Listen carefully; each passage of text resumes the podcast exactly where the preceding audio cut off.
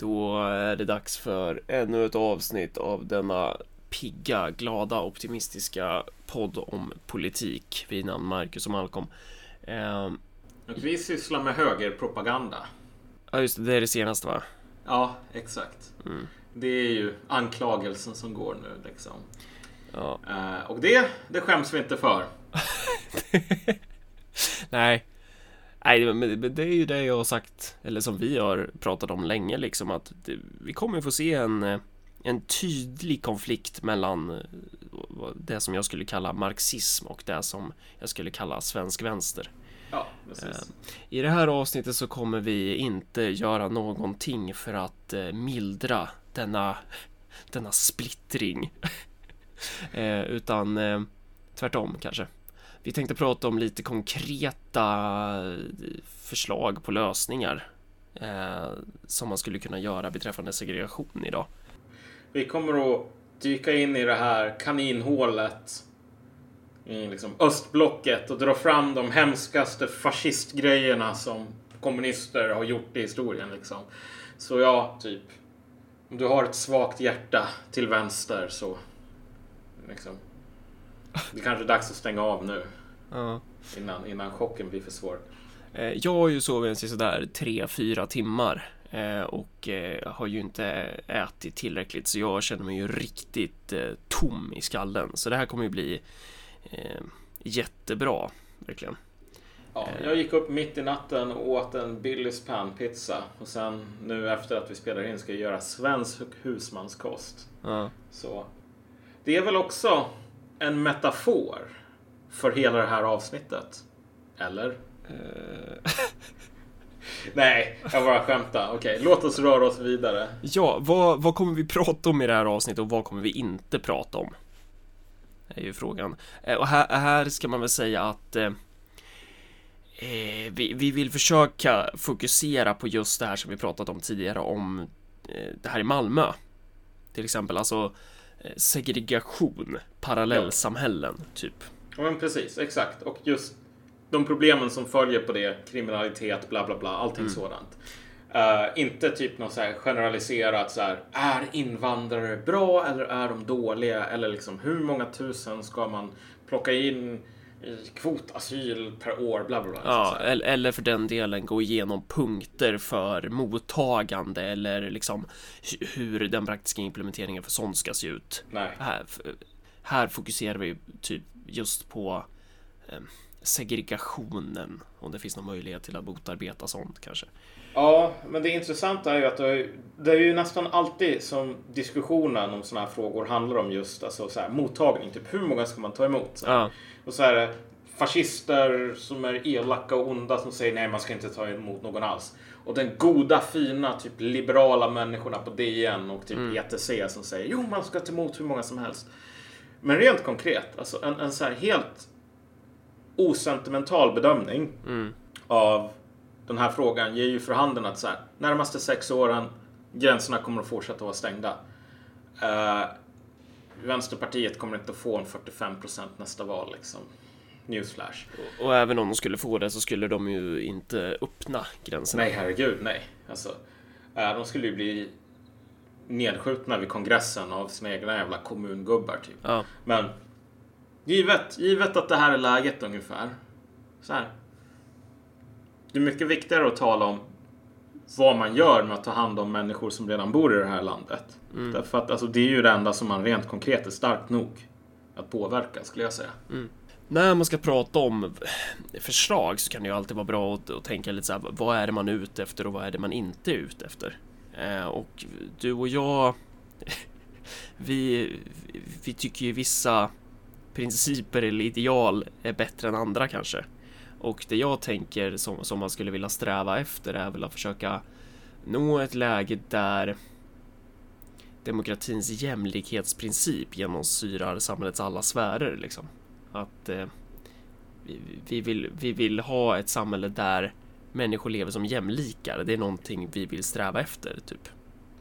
Precis. Och en, en, en, en, ett annat sätt att formulera den saken på är ju att alltså så här, det är inte önskvärt med olika sätt att hålla på och skilja människor åt. Typ. Alltså Nej. så här, det är ju det som är the flip side för alla de här liksom, identitetsargumenten. Vilket är att jag har min egna unika kultur. Mm. Därför så har jag rätt att liksom, skydda gränserna. typ.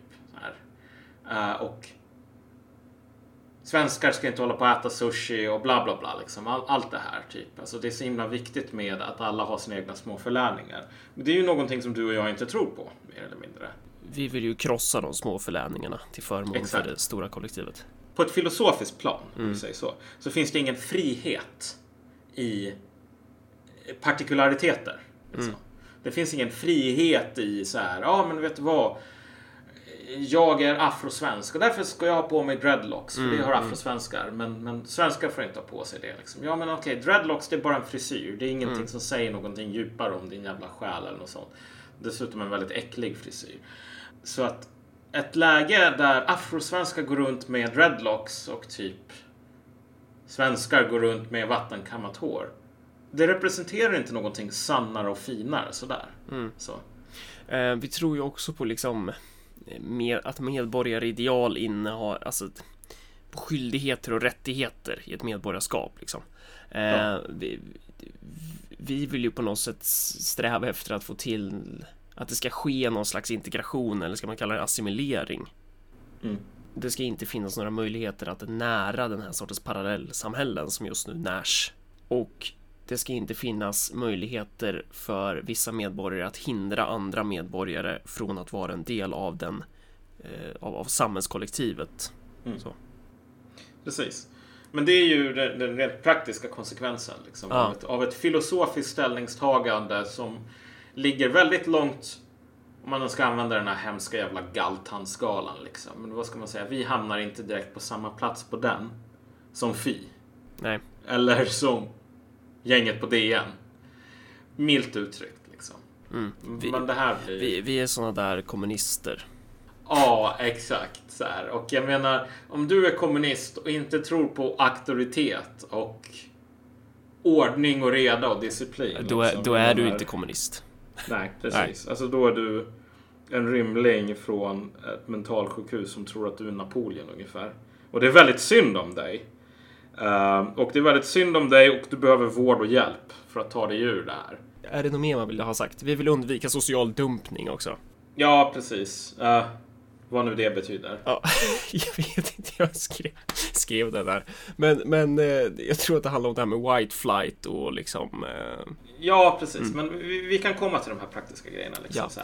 Men då är ju så här frågan, då har vi konstaterat så här lite vad, vad vill vi, vad vill vi inte så här. Mm. Eh, Som om det, som om det här på något sätt skulle ha hjälpt någon människa nu att förstå det här avsnittet eh, djupare. Jag vet inte. Hur som helst, vi går in på vad kan man göra åt saker och ting Ja, liksom. Och, om vi ska börja med det som jag pratade om tidigare om, om just de här eh, kriminella gängen och sådär i, i eh, områden, till exempel Rosengård eller vad det nu kan vara.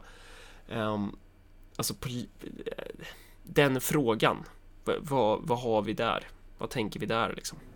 Ja, alltså den första grejen är väl att det är för en stat Mm. så är det ungefär lika viktigt att vårda och bevara sin förmåga att utöva våld och tvång som det är för en biologisk människa att kunna andas syre.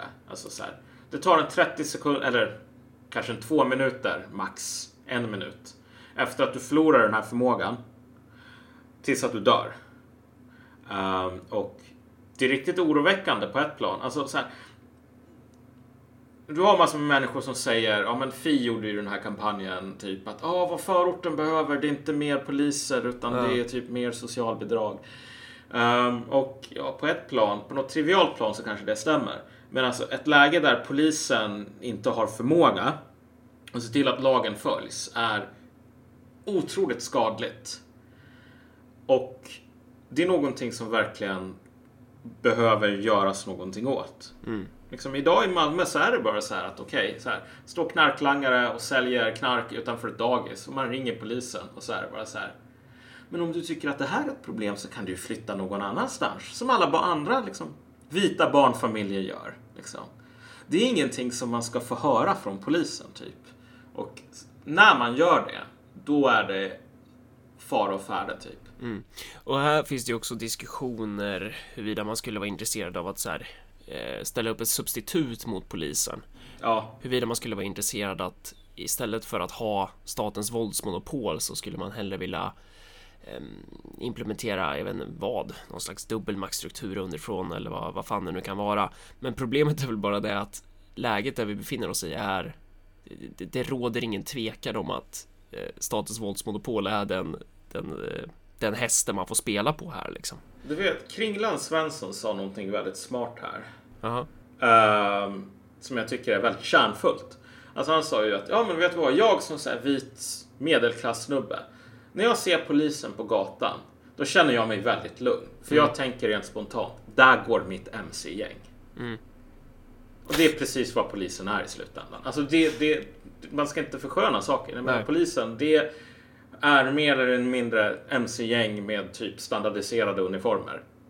Eh, och alternativet är alltid ett annat MC-gäng, mer eller mindre. Mm.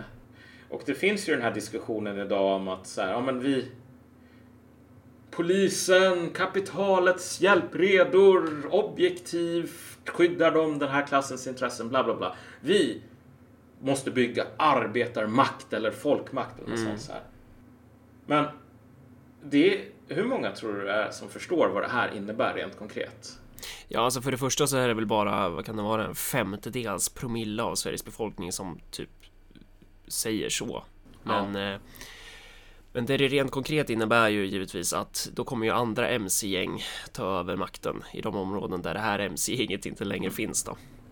Men alltså, vi kan bara kort illustrera så här vad, vad alternativet till polisen är. Ja. För det finns alternativ. Ehm, och det är helt enkelt att så här. Ett, det, det vanligaste fina illustrativa exemplet som folk tar upp på den här sortens folkmakt, det är IRA. Mm. Och IRA tycker inte om knarklangare, i alla fall inte de flesta knarklangare och knarklangare som inte betalar pengar till IRA. Ehm, och gör såna här saker som slår sönder knäskålarna med hammare på dem. eh, eller rullar dem i kär och fjädrar och säger nästa gång så skjuter vi dig i nacken. typ. Så håll inte på att langa knark. Och det är knarklangare som lyssnar på det här och tänker ja, det här var inte så jävla kul. Nej. Jag slutar sälja knark. Grejen att IRA kan göra det här, alltså det som låter dem göra det, det är att de har någon form av lokal våldsdominans. typ. Mm. Så att om du håller på att langa knark, då kommer du att få livet jävligt surt för dig. Mm. Problemet är så här att om vi tänker oss vad som ingår i en knarklangares arbetsbeskrivning, alltså den här sorten som du ser, liksom gängkriminalitet liknande.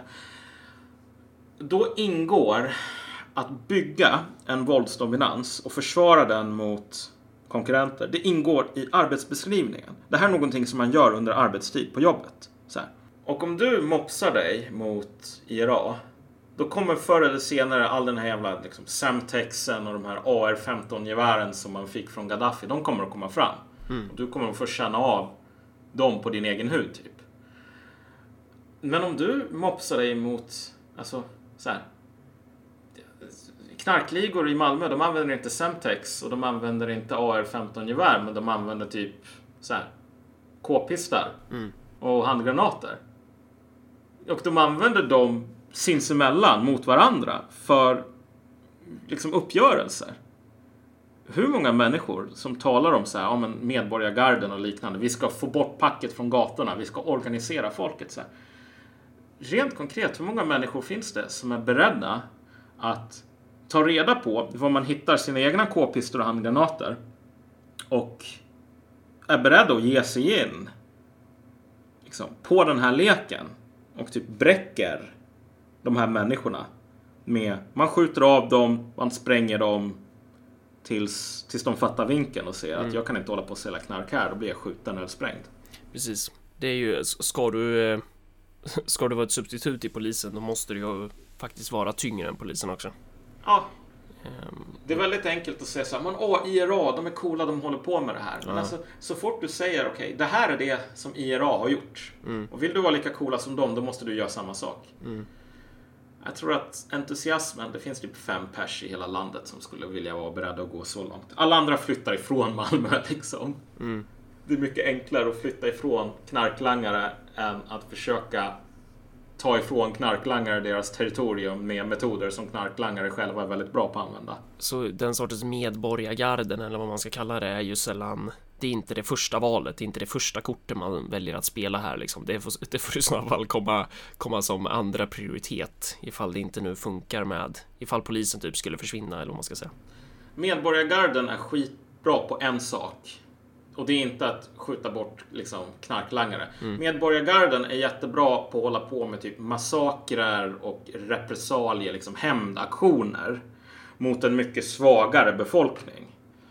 Därför att är man tillräckligt många så kommer folk inte att skjuta tillbaks och så mm. går man ju på den här vanliga befolkningen så här mm. kollektiv bestraffning.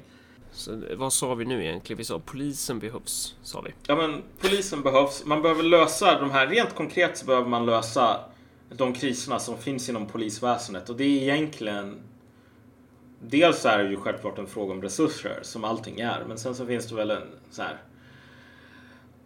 ganska enkla saker som man skulle kunna förbättra. Typ få bort den här hemska organiseringen till exempel. Sådär. Men det som många kommer att säga här är ju att alltså, ja, men du löser inte de här problemen i Rosengård genom fler poliser. Och i mångt och mycket så stämmer det. Mm. Alltså, så här, fler poliser, det är någonting, eller en fungerande polisväsende i alla fall. Det är någonting som du måste ha på samma sätt som alltså, människor måste ha lungor. Men jag menar så här, bara att man har lungor och de tar upp syre är ju inte en, lösning på svält. Eller något mm. sånt. Typ. Vi kan gå över till liksom, det faktiska problemet här, vilket är segregation. Segregation, socialt utanförskap. Någonting händer. Det är något stort på gång.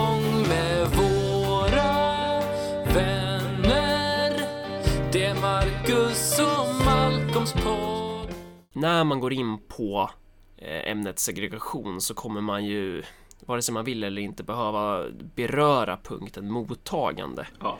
Och planen här är väl egentligen att inte prata så jävla mycket om just eh, mottagandesystemet för, för inflödet av människor typ. Eh, för frågan är ju egentligen så här, hur relevant är det för Rosengård? det är ju relevant givetvis, men Eh, vi snackade ju lite om det här innan avsnittet och du eh, poängterade ju att eh, problemen i Rosengård kommer ju fortfarande vara där även om, eh, även om vi inte kommer att ha ett eh, stort in, inflöde av människor liksom. Nej men precis, alltså de mekanismer. Rosengård har ju som bekant positiv nativitet bland annat. Alltså, mm. så här, det föds fler människor än det dör.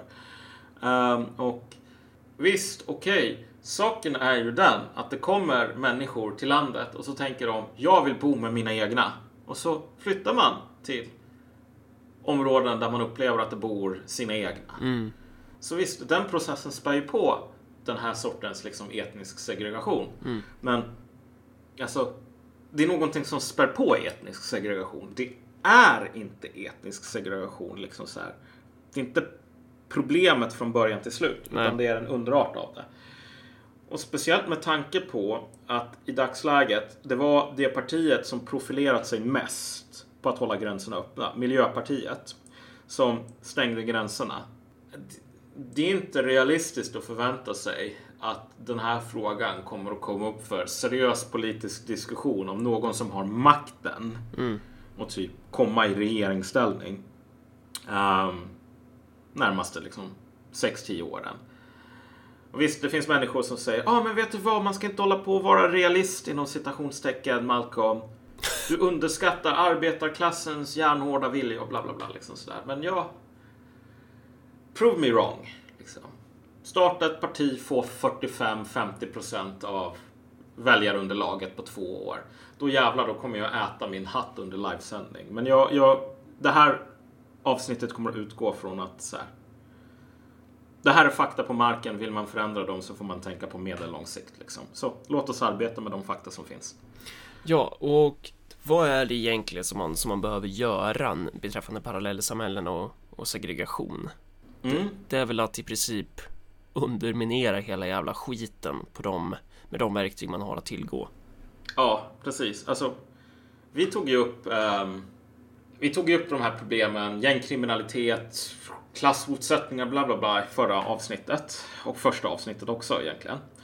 Um, och jag hade faktiskt tänkt att ta ett exempel här på hur man behandlade etniska minoriteter i Europa förut. Och det här är ett relativt skonsamt exempel. Det finns mycket värre exempel och många av de värsta exemplen kommer inte ens från östblocket. Typ. Mm. Uh, men det är så här. I Ryssland förut så fanns, fanns det en ganska, en rysktalande minoritet.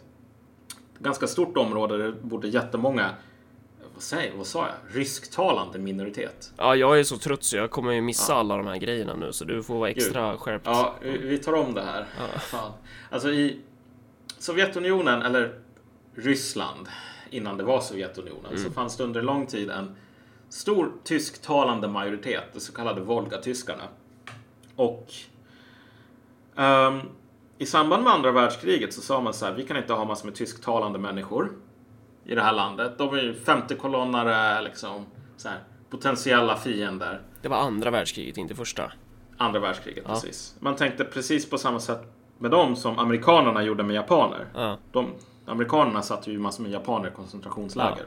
Ja. Um, och ryssarna ville ha en lite mer permanent lösning typ på den här.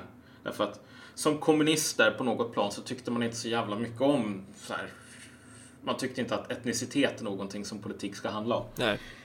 Så man bestämde sig för, mer eller mindre, att så här, vi kommer att tvångsförflytta alla Volga-tyskar i det här området. Mm. Vi kommer att portionera ut dem över ett väldigt stort spridningsområde. Och så kommer vi göra det på ett väldigt vetenskapligt sätt. Så att alltså så här, om du är Volga-tysk, då kommer det inte att finnas en granne inom typ tre mils radie som talar tyska. Så här. Man ville förstöra möjligheterna för eh, människor, Volga-tyskar, mm. att kunna bibehålla någon sorts egen identitet, egen kultur. Och visst, den, den enklaste lösningen är även hela den här Stalin, liksom, no man, no problem, liksom. Man kan ju mm. döda folk. Men ett mer effektivt verktyg egentligen är ju bara att alltså, bara underminera de objektiva förutsättningar som gör att Volga-tyskar kan fortsätta vara Volga-tyskar. Mm. Och det är ju att det finns andra Volga-tyskar runt omkring dem. Här. Så att man kan klara sig. Man kan gå till affärer, man kan prata tyska, man kan läsa tyska tidningar och så vidare. Så det man gör är helt enkelt att man bara bestämmer att det får bara bo si och så här många Volga-tyskar inom den här radien, typ. Ja. Och sen idag, alltså det finns ju Volga-tyskar kvar en del. Liksom. Det har ju blivit ungefär som samer i Sverige. Nu ska man hålla på och hylla dem och hedra dem och liksom sånt där. Ja, men det betyder men menar, ingenting. Det är ingen seriös kraft liksom. Nej, nej men precis. Nej. Alltså, de, majoriteten av de här människorna blev helt assimilerade. Liksom. Alltså, Volga-tyskarna utplånades nästan som, som etnicitet. Inte på grund av att människorna fysiskt utplånades i någon större grad, utan bara på grund av att alltså, så här, Kulturen, det var människor, liksom. ja, det här var människor som bara hade ryska grannar. De var ja. tvungna att tala ryska. Och sen deras barn var också tvungna att lära sig ryska. Och sen barnen eller barnbarnen såg ingen poäng med att lära sig tyska längre. Typ. Mm. Och i slutändan så problemet som, som, som vi definierar det idag är väl liksom så här, ja, men segregation. Mm.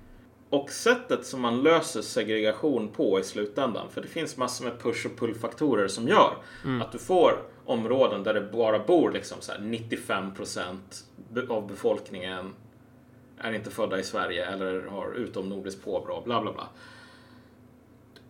Att det är så är ett problem därför att det leder till alltså social morbiditet, det leder till etniska konflikter och det leder också till ett läge där svenskar mer och mer hamnar i det här Katarina Janouch, liksom, du vet så. Uh, och går man tillräckligt långt på den vägen, då kommer du ha en, du kommer ha så här progromer. Mm. Att bo i Rosengård kommer att vara som att bo i ett judiskt getto på typ 1600-talet i Europa. Och det var fan inte kul. Och det är ganska långt från Katarina Janouch till progromer, ska väl också sägas kanske. Men... Eh, alltså, Ja, det där är intressant. Nu har det ju blivit jävla hallå kring Katrina Janouch. Men, men grejen är ju att Men vad är det hon har ju... sagt? Hon har sagt typ att eh, ja, Sverige har problem med invandring och så är folk typ förbannade för att hon har typ eh, vad, vad är det liksom? Hon har typ sagt någon konstig grej om att förr var man vikingar i Sverige, nu är man inte det. Ja, Men så men precis. Alltså en del av det där som hon säger är ju bara mer så här. Det är bara trams liksom och, Ja. och, och inkorrekt. Men så här just den helheten eller riktningen, diskursen är ju inte, man kan ju inte säga att den är fel. Jag, hur, hur skulle man kunna hävda det? Då är man ju fan helt jävla dum i huvudet. Vi har problem med invandring eftersom vi har liberal politik. Vi har ingen kontroll över vårt eget samhälle. Vi har ju inte resurserna för att kunna liksom tackla de här utmaningarna eh, på ett värdigt sätt. Jag skulle säga att de största problemen har inte så himla mycket med invandring i sig att göra utan bara sättet som vi försöker hantera den på. Ja, precis. Eh, men men Vi, vi har problem med liberalism. Ja, vi kan ta, eh, det är intressant, en, en minut åt Katarina Janouch Ja. bara för du sa att ja, men det är ganska långt från henne till pogromer. Jag skulle säga nej, men jag skulle säga att svaret är nej av precis motsatt anledning som jag tror att de flesta läsare antar. Vilket är, eller lyssnare, bara ja men Katarina Janouch har någon sorts liksom fetisch för blankpolerade läderstövlar. Och armbindlar med så här asiatiska symboler på typ i kejsar-Tysklands färger. Um, och att det är sånt som leder till- till pogromer. Men det är det inte. Alltså, basen för pogromer är inte människor som typ är monster eller är onda eller något sånt. För det tror jag inte Katarina Janouch är. Jag tror hon, hon verkar ju vara lite så här out there. Så här, skaffa vapen och allting sånt. Det, är ju, det, det ringer typ en del liksom så här, varningsklockor i huvudet när jag hör det. Är det här någon jävla libertarian typ? Ja. Men, men liksom, jag skulle inte säga att hon är en så här ond, i grund och botten ett asocialt element eller någonting. Utan det är bara så här, kolla. Den sociala basen för pogromer i Sverige, det kommer att vara Katarina Janouch och typ Jonas Gardell och sådana människor som bara säger, kommer att ha tillräckligt mycket skäl. Så här, på grund av, jag vet inte vad.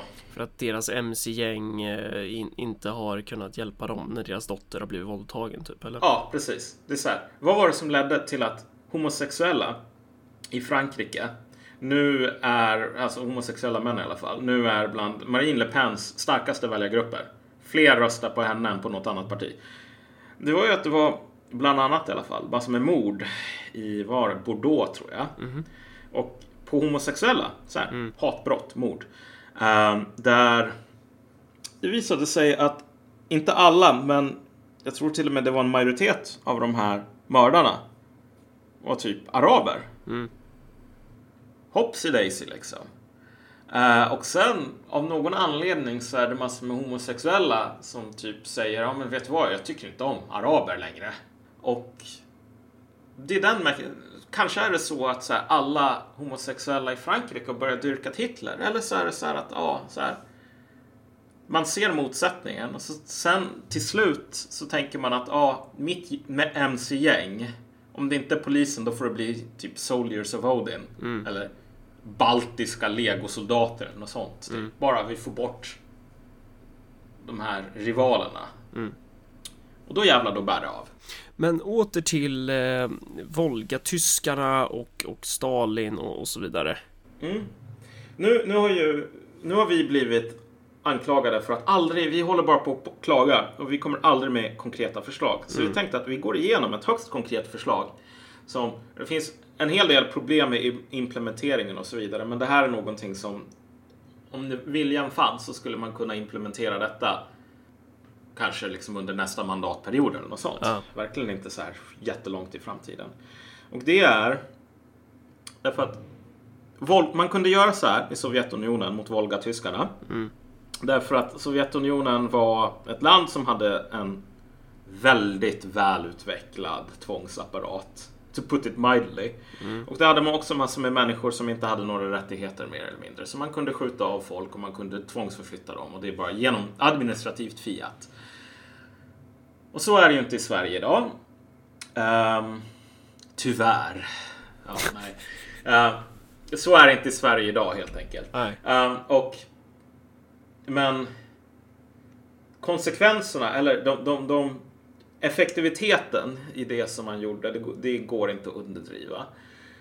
Uh, men det är bara så här att tvång oftast brukar vara den minst effektiva, mest primitiva metoden. Mest kostsamma också va? Ja, verkligen. Jag tror man behövde typ nästan 15 000 liksom, NKVD-agenter och mm. människor ur Röda armén för att alltså flytta. Sköta den här förflyttningen. Mm. Så visst, alltså tvång är väldigt kostsamt. Men vad som behövs för att konkret, verkligen så här, orsak och verkan. Mm. Om du vill se till så att människor blir integrerade, då måste du göra någonting åt de krafter som håller emot. Liksom. Du måste eliminera förmågan för människor att inte bli integrerade, rent praktiskt. Mm. Liksom. Och det är ju dels de här, vi talar om så här etniska organisationer och liknande. Du måste bryta deras makt. Mm. Du måste bryta deras makt, du måste underminera dem på de områdena som gör dem starka. Um, och du måste också motverka de här um, faktorerna som gör att alltså, människor kan bo i Sverige under väldigt lång tid utan att lära sig svenska. Och det är inte ens liksom om ditt parallellsamhälle är robust nog som det är på många ställen i Malmö. Då, alltså det är inte nödvändigt. Mm. Du har din egen lilla värld. Folks möjligheter att bygga de här små världarna. Eh, de måste, slås sönder liksom. Ja, precis. Eh, och motsatsen till tvång eh, är väl på något sätt, motsatsen till piska det är väl på något sätt morot. Eller man ska säga. Ja. Eh, och det intressanta med tvång, det är ju dyrt just eftersom det är någon som måste implementera det här. Staten, mm. det, det, kostar ju pengar liksom. Det kostar civic upkeep. Eh, men morot, eh, då privatiseras ju den kostnaden på något sätt va?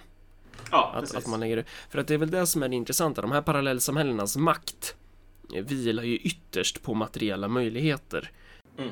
Det som möjliggör för till exempel islamister att eh, att hålla människor i sin slutna grupp är ju att de har ju massa pengar de sitter på. De har ju resurser de sitter på. Mm. De kan hjälpa människor som kommer hit att fylla i de här jävla bidragsansökningarna. Det, det finns liksom eh, de gör någonting som samhället inte konkurrerar med på något sätt. Mm. De har en ekonomisk nisch, typ. Det handlar ju om att slå mot den ekonomiska nischen. Ja, och alltså människor producerar ju inte bara de städer och de sociala kontext de lever i. De måste hela tiden reproducera dem. Liksom. Underhålla, på nytt föda. Mm. Um, och i Malmö så är det ju så här. Man har det här gigantiska problemet med segregation. All den sociala morbiditeten som följer på det. Så här, etniska konflikter. Nu också ett stort problem med antisemitism. Um, gängbråk. Kriminalitet. Bla bla bla. Liksom. Ja. Och så försöker man komma på massor med lösningar för att liksom så här avhjälpa det här problemet. Mitt förslag är att man helt enkelt ser sig om efter sätt att istället för att människor segregerar sig själva mm. för att det här är ett fritt land och liksom incitamenten ser ut så. så. Och sen så betalar man jättemycket pengar för att försöka få dem att motverka effekten av segregeringen i deras vardag som de har valt själva. Då ger man folk olika incitament. Och det här är verkligen incitament, ingen omskrivning för tvång. Uh, för att göra andra val ja. än segregering. Och typ om du tänker dig uh, socialbidrag till exempel. Mm. Idag så är det ju så att om du går till socialkontoret och så säger du jag tänker använda mina socialbidrag till att sitta hemma och ha råd med att köpa nya Sony Playstation-spel. Mm. Och jag tänker min plan är att leva på socialbidrag hela livet ut. Då kommer mm. de att säga, ja vet du vad, socialbidrag är en rättighet. Uh, du får gå till ett soppkök, eller så får du svälta ihjäl. Mm. Därför att så här, för att du ska kunna tillskansa dig den här rättigheten så har du också skyldigheter. Och en av de här skyldigheterna idag, och det kan man tycka vad man vill om, men det är att du måste liksom i alla fall låtsas som om du vill aktivera dig själv och hitta jobb och bla bla bla. Mm. Liksom, så um, och det här gäller ju för alla. Det här är som sagt, en rättighet med skyldigheter som följer på det. Det skulle inte vara så himla svårt att inte bara med socialbidrag utan med i princip alla former av statligt bidrag lägga till krav på att du är i yttersta fall, om staten ser det här som nödvändigt eller liksom önskvärt, um, du har ett ansvar att motverka segregation. Och det innebär att du kommer självklart att få väldigt mycket hjälp på traven, så här, bla bla bla. Vi kommer att skaka fram en hyresrätt åt dig. Men om vi skakar fram en hyresrätt åt dig i den här staden och säger vi vill att du bor här därför att vi vill främja integrationen och du tackar nej. Det har du rätt att göra, men du kommer inte att få några bidrag. Det här är en rättighet som följer på, inte bara att man försöker skaffa jobb, utan att, för att, att man genom sitt aktivt levda liv ehm, drar sitt lilla stå, strå till stacken för att motverka integration. Eller vad säger jag, motverka? Främja integration. Och som sagt, det finns ju inget tvång alls här på ett plan. Därför att, alltså, ingen kommer att dra med dig till socialkontoret och tvinga dig att söka socialbidrag. Mm. Vem som helst är fri att inte göra det. Alltså istället för att människor har rätt att genom sina privata preferenser få välja eh, var de vill bo så ändrar man på något sätt deras privata preferenser genom att omformulera kriterierna för deras försörjning helt enkelt. Ja, men precis. Alltså, jo, och poängen här är ju i slutändan att så här. Det går inte att hålla på och tvinga människor. Bara av rent praktiska skäl, men också så här etiska, moraliska. eh, alltså, man kan inte hålla på och ha en massa med NKVD-soldater som hämtar ut folk och bara säger nu ska du bo här på grund av att det här främjar integrationen. Du vet, de här NKVD-soldaterna kommer att hålla på med massor med andra saker liksom. Ehm, och man kan inte lösa segregation genom mer eller mindre kringskur, liksom kringskära folks rättigheter. Alltså så här. Folk har rätten att bosätta sig var de vill. Vad de inte har rätten att göra, till exempel, det är att söka olika former av statliga bidrag utan motprestationer. Det här är bara att lägga till en till motprestation. Och jag menar, det är ju inte någonting som är så här, okej, du är, dina föräldrar är från Turkiet. Vi har en speciell lag för människor vars föräldrar är från Turkiet. Det här kommer gälla alla liksom.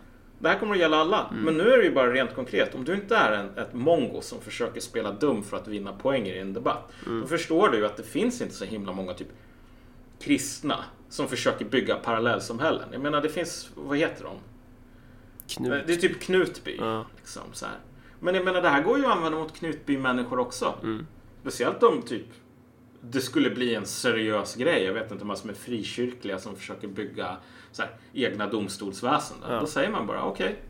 Och som med alla förslag så här, här borde ju jag komma med en massa motargument men jag är så jävla trött i huvudet mer än vad jag brukar vara men det här kan ju missbrukas också givetvis Mm. Det, det, det, det, alltså jag ser ju framför mig typ om Anna Kinberg Batra får liksom omformulera kriterierna för eh, bidragstagare i termer av att man måste ha ett krav på att man ska bo här och här eller där liksom att det, det kan ju sluta i fullkomlig katastrof. Så att eh, man, man får ju se till vad man kan ju inte abstrahera en sån här reform från dess faktiska syfte typ. Det Ja. krävs ju att den, den infogas i en politisk riktning Exakt. Och det är också så här, det finns... Det ska man, inte, man ska inte sticka under stol. Och det kanske verkar som om jag trodde det här när jag gick igenom det här. Att det här liksom bara, ja, teknokratisk lösning, det här blir skitbra, alla kommer att bli nöjda. Bara, nej, det här kommer att orsaka massor med missnöjen och lidanden.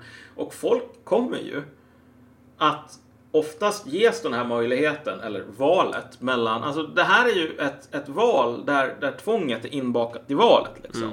Så här, du kan välja mellan att bo i Rosengård och fortsätta bo där därför att du vill bo med dina egna. Och i yttersta fall förlora rätten till typ barnbidrag och så, liksom försörjningsstöd. Eh, eller så kan du flytta liksom, till något ställe där det bor nästan inga människor som du. Och där alla liksom talar svenska. Och det är inte så jävla kul att bara vara utelämnad och bla bla bla liksom så här. Inte ha några som man kan snacka med för man talar knappt språket. Men jag menar, det här är det här är inte ett val där det finns en så här policy som alla blir glada av och en policy som är elak. Utan det här är en fråga om vill man ha segregation? Vilket i och för sig, alltså det är ju lösningen idag. Det här är status quo. Typ. Låtsas som om problemen med segregation och missnöjet med det, det handlar om så här rasistiska attityder.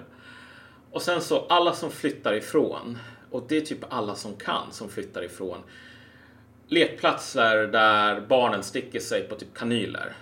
Ingen jävla svensk småbarnsförälder bor kvar på ett sådant ställe. Så här. De enda som gör det, det är folk som inte har råd att sticka någon annanstans. Eller folk som typ använder, är heroinister själva. Uh, så segregation är det valet som vi de facto gör idag. Alla som har råd de sticker till bättre jaktmarker. Mm. Och så får områden typ ruttna bort. Problemet är att slutpunkten för det, det är medborgargarden. Inte medborgargarden som håller på med folkmakt, utan medborgargarden som åker in i de här områdena. Du vet, har du sett den här 28 veckor senare liksom? Hur är det man gör i, i, London för att få bort alla de här zombies liksom? Ja. Man bombar med nervgas och sen kommer det in folk i hazmat suits Mm. och typ sätter eld på allt som Poe- poängen är väldigt enkel liksom. Det blir etniska konflikter. Ehm, det blir inte etniska konflikter, det blir progromer. Det Ja. blir alltså Ja, kollektiva bestraffningar, hämndaktioner och på typ lokala, i lokala stadsdelar så kanske en 40% av befolkningen dör. Liksom. Mm. Det är Europas historia senaste 600 år sedan. Mm. Liksom.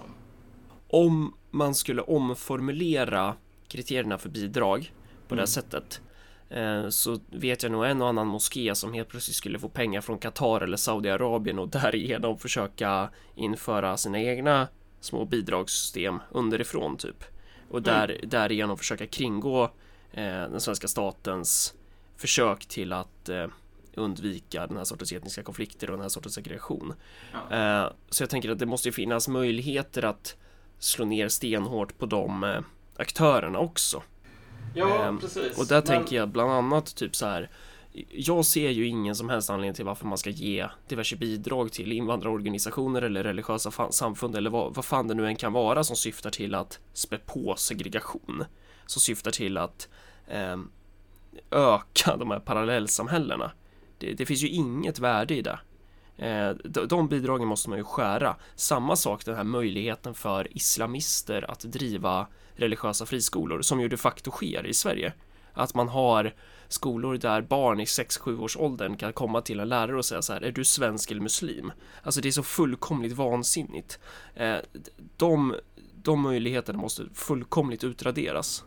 En sak som, som är värt att nämna här är ju Mm. bara att alltså så här, det förslaget som gick igenom handlar ju om att genom olika former av, alltså staten delar redan ut massor med morötter idag till folk.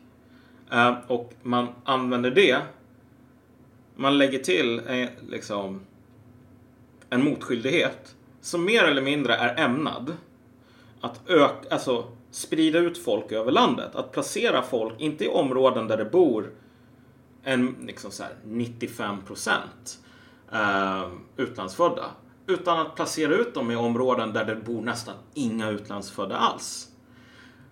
Men om man gör det och folk på grund av att på grund av de här ekonomiska incitamenten faktiskt självmant utan att det står någon jävla liksom officerare i Röda armén med en liksom skarpladdad revolver riktad mot huvudet på en barnfamilj utan bara så här. Det här är någonting som du får välja eller inte välja själv. Den här sortens geografiska utspridning leder ju de facto till att det är mycket svårare att ha en muslimsk friskola. Därför att så här, hur många muslimer kommer att finnas i Degerfors?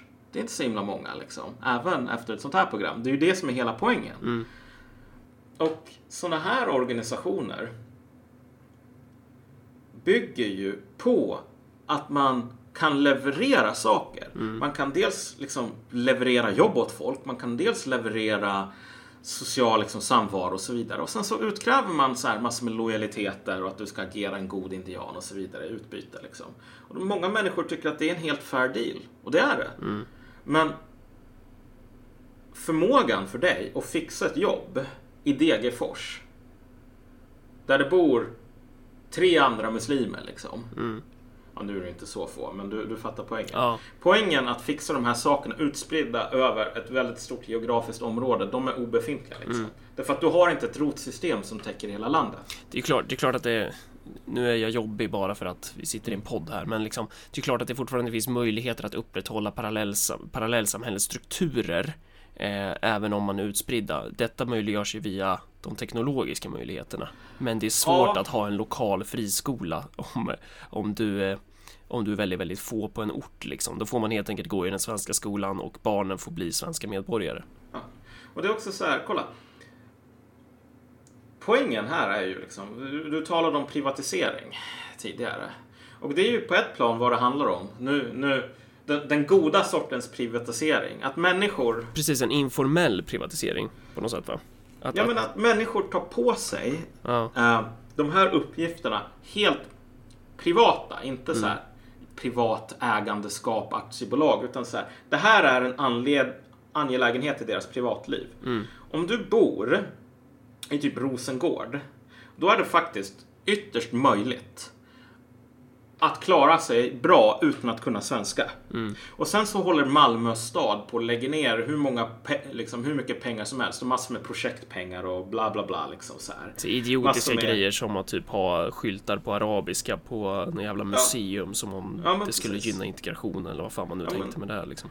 Man håller på, man lägger ner massor med pengar och massor med tid på alla de här försöken att vända på de här incitamenten som finns i vardagen.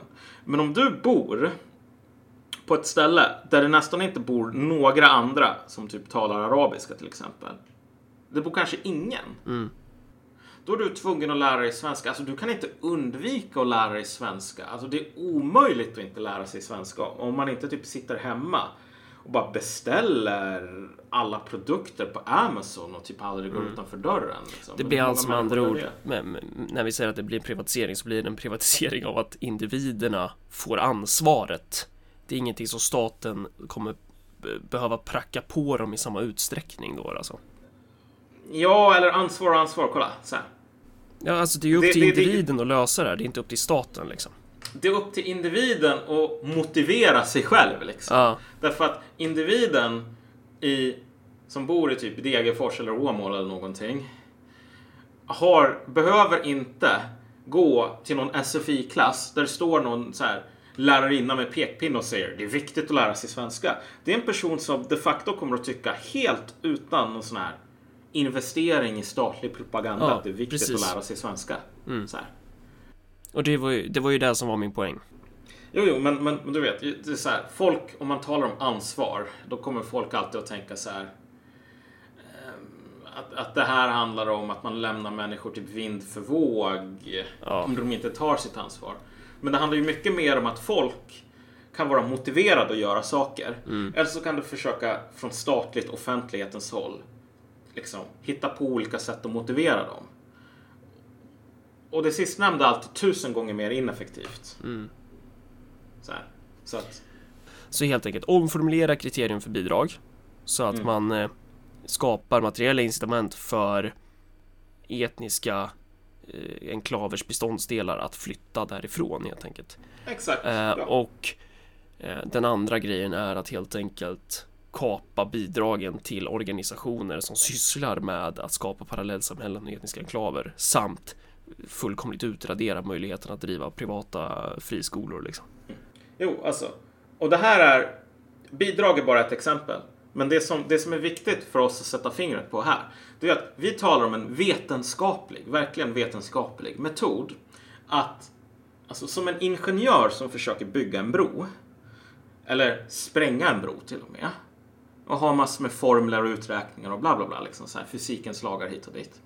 Vad vi föreslår och vad som historien lär oss fungerar, det är ett projekt där du sitter väldigt tillbakalutat, kalkylerat och räknar ut de mest optimala sätten att köra in olika former av kilar eh, och ändra olika former av incitament, ehm, liksom push-pull-faktorer för att omöjliggöra parallellsamhällen. I alla fall försvåra.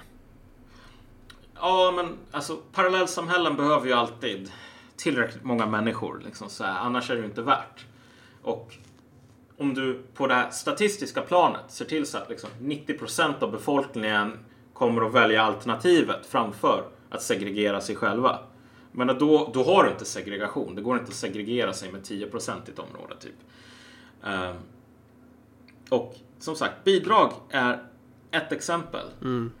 Och det går att ha andra exempel. Men det som man inte ska vara feg inför, det som man inte ska backa inför, det är ju att det här handlar om i slutändan att få människor att göra en sak som de inte vill göra just nu. Mm. Och ja, det finns massor med såna jävla socialliberaler liksom ETC och DN och bara nej men gud vad hemskt, typ, Mm. det där blir ju fascism. Mm. Nej, det här är fan kommunism. Det, om du är rädd för, för kommunisters historia på det här området typ. Och det faktum att kommunister inte tycker om etniska enklaver, etnisk segregation. Gå med i Folkpartiet. Det är inte svårare än så liksom. Gå med, då kan man vara socialliberal typ. Ett viktigt verktyg för att krossa segregation och Mm. parallellsamhällen är ju att alla får en försörj eller ett arbete. Mm. Eh, och det finns ju en väldigt viktig poäng i det. Men frågan är ju om, om det verkligen är så. Ja, nej men precis. Men jag menar, kolla. Målet här med, med, med den här sortens förslag som vi kom med nu är ju att lösa ett konkret problem, vilket är att så här, det finns massor med människor i Sverige som inte anses vara svenskar och som i ett skarpt läge så kommer de att kunna dödas liksom som utom, så här, utom socknes, utbölingar och allting sånt där. Alltså, det finns ingen gemensam identifikation. Så här, gängkriminalitet, arbetslöshet, alla de sakerna är reella problem. Men det är ju inte som om de här orterna som man skulle behöva flytta människor till eller rekommendera att de flyttade till och ge dem bidrag för att flytta till. De skulle ju inte vara sådana där det bara finns hur mycket jobb som helst. Nej, så tvärtom. Det är ju väldigt hög arbetslöshet i många Ja. svenska bruksorter. Men precis, men poängen här är inte att lösa arbetslösheten. Poängen är att se till så att de här människorna, och det kommer aldrig att vara nog med människor på liksom för det är ju hela poängen med det här. Alltså, det kommer aldrig att vara nog med människor för att trigga igång någon jävla white flight. Folk flyttar inte från Adolfsberg för att det bor typ fem syrianska familjer i Adolfsberg direkt. Ehm, det kommer ju vara att skapa ett läge där, okej, vet du vad? Du är arbetslös ungdom, du vet, trött på nyliberalism, marxist, liksom så här, kapitalistisk alienering. Ja, vad gör du? Du går med i ett gäng. Och du går med i ett gäng med människor som åker runt i epatraktorer och liksom saboterar eh, trafikskyltar liksom. Så här. Ja, okej, fine. Och det är jättehemskt med epatraktorer och det är jättehemskt med gäng och bla bla bla. Men du kommer att vara där och du kommer att sabotera trafikskyltarna och åka runt med din jävla olagliga upphottade epatraktor. Med massor med människor som talar svenska och som kommer att vara tvungna att säga Men vet du vad, han är ju fan precis som oss. Mm. Antingen är man arbetslös i en etnisk enklav Mm. eller så är man arbetslös som svensk. Ja, precis. Precis. Och jag menar, det här är ju det som är så jävla många människor gör idag. Att de säger bara så ah, men du kan inte lösa de här grejerna Ja. utan, utan att lösa arbetslösheten och utan att lösa kapitalistisk alienering och exploatering och utan att lösa den här och den här ojämlikheten. Fuck you, håll käften, dra åt helvete. Jo, det kan man. Du kan lösa problemet med att det finns människor som kommer att bli identifierade som inte svenskar och som kommer att känna sig själva som inte svenskar. Utan att lösa ett jävla skit förutom den punkten. Och då sen när alla är arbetslösa och den alieneringen når max. Då kommer man att säga, gud vad hemskt det är att vi sitter här tillsammans och är alienerade och arbetslösa, Ahmed. Vi borde gå ihop och göra någonting åt fienden som är någon annan. Det här man skulle behöva ha någon slags farbror Frej-sketch eh, som eh, säger och vips så har vi skapat oss ett eh, politiskt demos här. Ett politiskt Ja. subjekt. eh, till skillnad från tidigare då man haft personer som inte skulle kunna identifiera sig som samma sak i princip. Va? Exakt. Så att här- så här. Verkligen. Det här är inte någonting som löser alla problem i samhället, men det kan förhoppningsvis lösa det akuta problemet som vi har nu, vilket är att givet Europas historia så kommer vi att hamna i pogromer igen. Mm. Vi kommer inte hamna i förintelsen, liksom, för förintelsen det är någonting jävligt apart. Det är inte så som förföljelser ser ut. Nej, precis. Och vi har ju redan eh, gjort en heads-up för bipacksedeln av, av den här sortens förslag, liksom att det kan ju också missbrukas givetvis. Men så är det ju med allt. Eh, men jag tycker att en viktig poäng här, du snackar ju om att så här, det här är ingen jävla socialliberalism. Eh, Det här är kommunism. Jag vet inte riktigt. Det vi pratar om nu är väl egentligen en det beror ju på vad man menar, det kanske är principen du menar, men det vi pratar om nu är ju politik som utgår från normalläget liksom. Eh, som utgår från ett läge då det faktiskt finns finanser i den svenska staten. Eh, som utgår från ett läge då vi inte befinner oss i en grekisk situation där staten är helt jävla ruinerad. Ja. För att i ett sånt läge så blir det ju väldigt, väldigt svårt att göra den här sortens eh, reformer. För det här kostar ju pengar. Dels det här med att eh, om, om man är intresserad av att rusta polisen och ge polisen befogenheter att kunna slå ner på kriminella element eh, i en högre utsträckning än vad de har idag. Eh, eller att det handlar om att, eh, vad ska man säga, använda sig av bidrag, eh, statliga subventioner som en morot. Så kostar ju det här pengar. Det är ju en civic upkeep Mm. som förutsätter eh, tillväxt, det förutsätter en, vad ska man säga, kapitalism på något sätt. Va? Eh, Ja, och, och det är ju Så det är ju en viktig poäng att Frågan är ju så här I ett läge då allting går åt helvete Då går inte det här Då får man tänka i andra banor kanske Ja men precis, men alltså vet du vad? I ett läge där allting går åt helvete, givet hur spelplanen ser ut idag, så kommer allting går inte åt helvete över en natt. Det enda som händer är att alltså så här, eh, processer som man redan ser accelererar gånger tusen ungefär Ja. tills de når någon sorts slutpunkt. Givetvis De processerna som vi ser idag i Malmö, det är ett eh, så kallat white flight plus ett långsamt och ibland inte så himla långsamt tillbakadragande av liksom, statliga resurser. Vi säger att vi spolar, liksom, spolar den här processen liksom, på snabbspolning. Det som du kommer få då, det är hårt segregerade eller liksom områden där det inte bor några så här, riktiga svenskar kvar. I, liksom, och det kommer att fan vara Erik Almqvist som sitter och avgör vem som fyller den, liksom, det kriteriet. Ehm, och det kommer inte att finnas någon ambulanstäckning eller polistäckning eller man kommer inte att laga vattenrör som går sönder, man kommer inte lappa ihop vägar som går sönder. Så kommer man säga så här till människorna som bor där. Ni får nöja er med att bo här.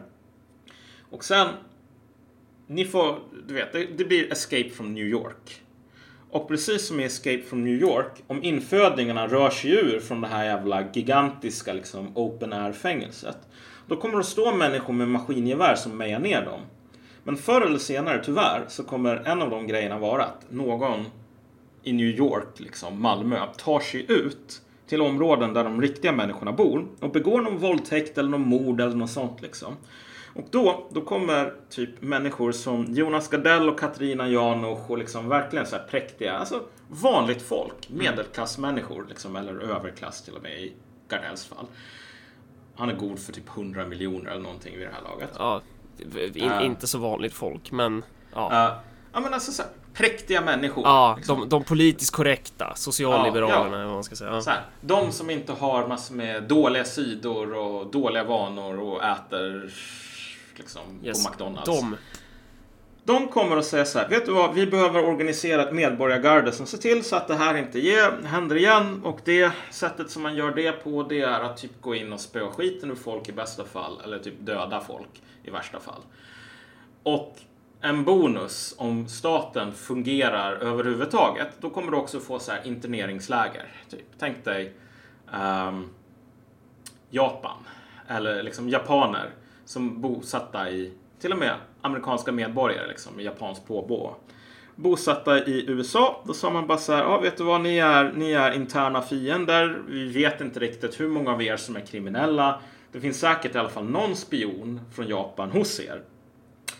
vi har inte tid eller lust att avgöra vilka som är farliga och vilka som inte är det. Så alla får bo i ett koncentrationsläger. Så kommer man att göra. Man kommer inte ha resurser att avgöra vilka som är bra och vilka som är dåliga. Så man kommer att sätta alla i någon form av liksom så här skyddad verkstad. Och det är just därför som vi är så himla elaka här. Vi kommer liksom så här dra in bidrag, förtäckta hot, liksom tvinga människor att bete sig på ett visst sätt genom att ändra på deras incitament. Ja, nej, det här är ingenting som man skulle tycka om på DNs eller ETCs jävla ledarsida, liksom, för det är elakt. Men alternativet är jävligt hemskt. De är ju inte heller intresserade av att hindra det alternativet. För Nej, att, exakt. För i det här läget så är det ju bara de som kommer behöva stå där och säga Jaha, ja men nu kör vi koncentrationsläger då, eller vad det nu kan vara. Liksom. Kolla, blir, blir det etniska konflikter i det här landet, liksom, majoriteten mot minoriteten, då kommer otroligt många människor att dö. Problemet är bara så här att alla de som dör, de kommer, inte, de kommer att vara på minoritetens sida. Det är så här. Majoritetssvenskar sitter på alla samhälleliga resurser, mer eller mindre alla maktpositioner, alla vapen. Förutom ett par i Malmö liksom, men de, de är ingenting i sammanhanget. Alla pansarvagnar, alla jaktflygplan, allting. Allting, allting, allting, allting. Och i en sån kraftmätning, alltså förr eller senare, förr eller senare så kommer den här blockeringen att släppa. Därför att alla de här problemen, typ, vad gör man med en så här intern femte kolonn och så vidare, bla bla bla. De är bara svåra att klura ut. Så länge som du har något som föresats och behandlar folk som om de vore hade mänskliga rättigheter. Så fort du säger att, vet du vad? Jag behöver inte behandla människor som om de har mänskliga rättigheter. Alltså, det öppnas en underbar horisont av administrativa möjligheter som ligger väl inom ramarna för även en stat i långsam kollaps. Liksom. Det är bara att ruska fram ett jävla halvt förband. Liksom. Uh, och sådana här saker, de händer. Och de kommer att fortsätta hända liksom, för att människan är vad den är. Så frågan är egentligen inte så här huruvida man ska bevara minoriteters eh, huruvida man ska bevara minoriteter. Frågan är, ska man eh, eh, hur ska jag uttrycka mig rätt här? Ska man se till att minoriteter försvinner in i majoriteten eller ska man se till att minoriteter utrotas? Ja, ska jag vara riktigt politiskt inkorrekt här mot slutet? Så här. Alltså, nu, det är ju så jävla mycket snack om så här sharia och liknande. Åh gud, vilket hot. Jag tycker att vi måste bygga ett Sverige där folk är helt fria att hålla på med sharia.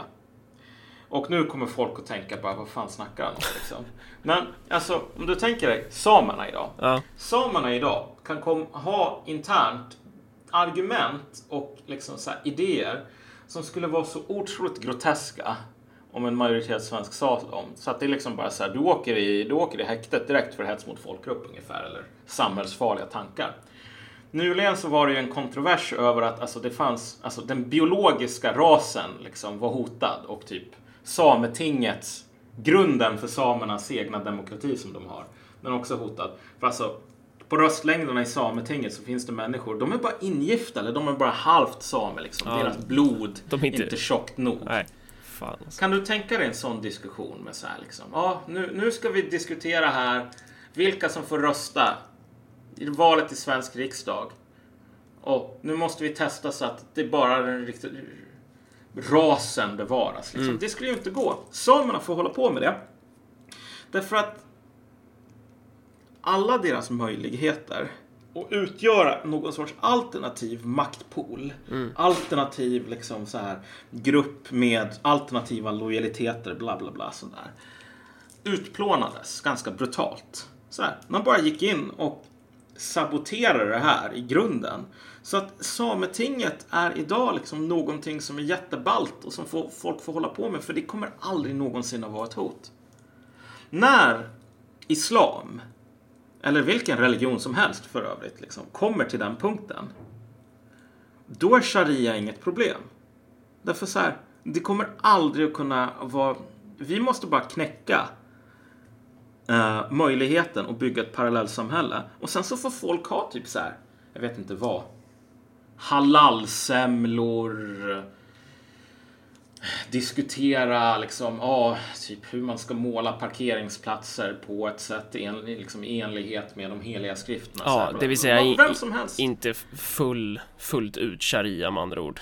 Utan en kraftigt nerbantad version. För att jag menar sharia, det är ju det är väl ändå så här stena den här personen om det här sker och så vidare.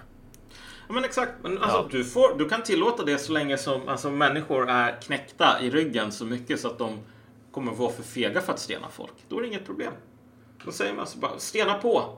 Liksom. Fast det är ju ett Fast problem. om ni gör det så skjuter vi er. Liksom. Ja, precis. Mm. Och det är ungefär det som man säger till alltså, samerna idag. Håll på hur mycket ni vill och ha er egna unika kultur. Men så fort den här unika kulturen no på något plan hotar att liksom, grundläggande styrkeförhållanden, då kommer vi att göra precis som vi alltid har gjort. Liksom. Och det här är grunden, inte bara genom så här, den svenska mörka historien, utan det var precis så här som man gjorde typ i Skåne. När man skulle avdanskifiera det. Och det är så som man har gjort i så här, alla moderna eh, europeiska nationalstater, mer eller mindre. Och det som man kan säga om kommunister här, när det gäller så här, statlig brutalitet. Käkar du någonting nu? Nej, det gör jag inte. När det gäller statlig brutalitet. ehm, då är kommunister ofta så här bäst i klassen. När det gäller att hålla på att bryta makten, förmågan hos interna minoriteter. Då är kommunister jävla has, liksom, bara medelmåttor typ. Ehm, därför att det här är den grunden som så här, nationalstater har byggts på. Mm. Och alternativet till det kommer inte att vara någon sån här harmonisk värld där vi alla uh, mår skitbra. Alternativet kommer att vara det här. Jag kan tänka mig en konversation om typ 70 år där barnbarnet bara, ja du farbror Melker liksom. Bodde det inte såna här mohammedaner här ute liksom på Saltkråkan ehm, för ett tag sedan? Och då kommer du mötas med så här besvärat leende. Ja, ja, det gjorde det kanske. Jag kommer inte riktigt ihåg. Men det kanske kan stämma. Men nu pratar vi om någonting annat. Det är liksom så här. Det här kommer inte ens att vara ett svart kapitel i historien. Utan det kommer bara vara någonting som man behandlar ungefär som sättet som typ japaner behandlar eh, alla de här miljontals människorna som man dödade och japanska soldater som står och sticker bajonetten i bebisar. Liksom. Det, är så här. det som vi talar om idag. Hela det här. Ja, gud, man måste hålla på och typ använda tvång, man måste styra vad människor ska till. Liksom. Men det där sker ju, antingen så kan det ske med en plan. Eller så kan det ske otroligt ad hoc. Och det har ju skett i Hultsfred. I Hultsfred så har man gjort någonting som är mer eller mindre olagligt tror jag. Men jag tror inte det kommer att bli någon så här. Det kommer att beivras bara för att situationen är ohållbar. Men där sa man ju så här att okej, nu har massor med människor valt att flytta hit, liksom, flyktingar, för att det, det ska vara bra här. Vi kan inte hantera det. Så att om du flyttar hit och är flykting, du kommer inte att få socialbidrag eller no någonting liksom. Vi kommer inte att förhindra dig från att svälta ihjäl. Um, utan du kommer att vara utlämnad till privata välgörenhetsorganisationer. Och om du har ett problem med det så får du flytta någon annanstans. Alltså, och det här är ett resultat av liksom, mottagande utan någon kontroll. Mm.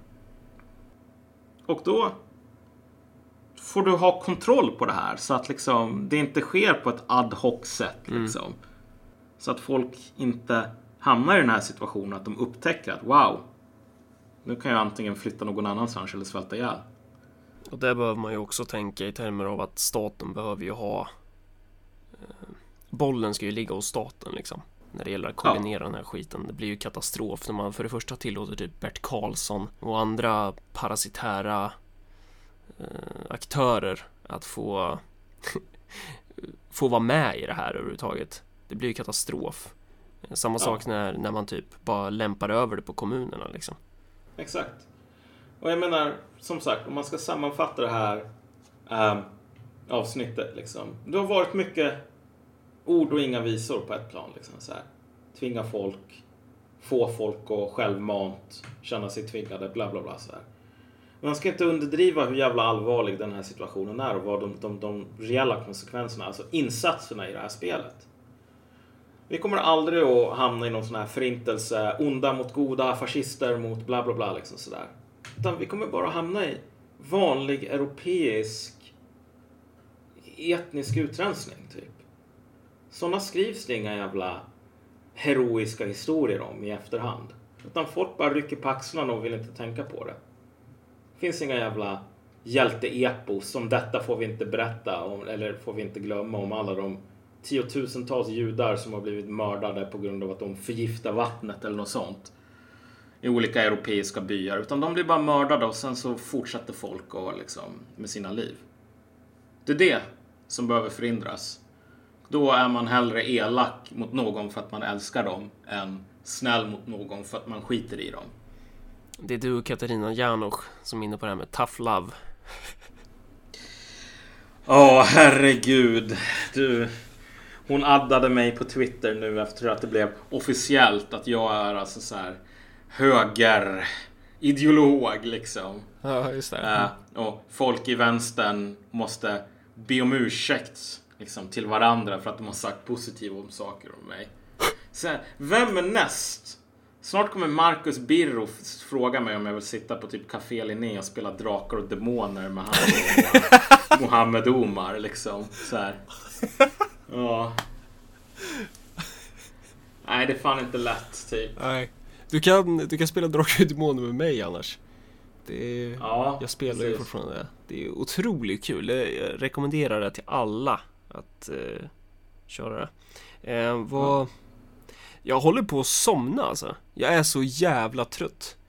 Eh, ja men gå och lägg dig då. Det är ju mitt på dagen liksom. Det är ja. då som jag brukar gå och lägga mig. Problemet är bara så. det att jag har arsligt mycket möten och eh, uppgifter som jag måste fixa. Så att om jag har... Du kanske borde testa på att sitta på läktaren och hålla bara på och recensera andra som jag. Ja, jag får... det, då behöver man inte gå på möten, hörru du. ja, fan. Eh, sprid avsnittet och eh, fortsätt bli Patreons. Det är ja. jävligt bra. Jävligt bra är det att folk har blivit det. Eh, och att det går framåt där. Man kan också swisha en slant till 0790 72 23 om man vill göra det. Um, vad finns det mer att säga här egentligen? Uh, jag vet inte. Nej. Det finns väl inte så himla mycket mer. Nu, det... Uh. Nej. Jo! En sak! Det finns ju kvar några Marcus och Malcolm t-shirts. Eh, och man får tag i en sån, inte genom att mejla någon eller kontakta oss via Facebook, utan man får tag i den genom att gå in på örebropartiet.se. Så finns det en shop där. Eller så kan man gå in på marcusmalcolm.com och klicka på länken merch som det så fint heter. Och då kommer man komma till Örebropartiets hemsida. Eh, och sen så kommer någon stackars örebroare få hantera det där. Det ligger inte på mig. Jag har delegerat en uppgift. Jävligt skönt är det. Eh, så där kan man beställa Marcus och Malcolm t-shirts om man vill göra det. Eh, och eh, med det så skiter vi väl i, i det här nu va? Mm. Mm. Ja, ha det, ha bra. det bra.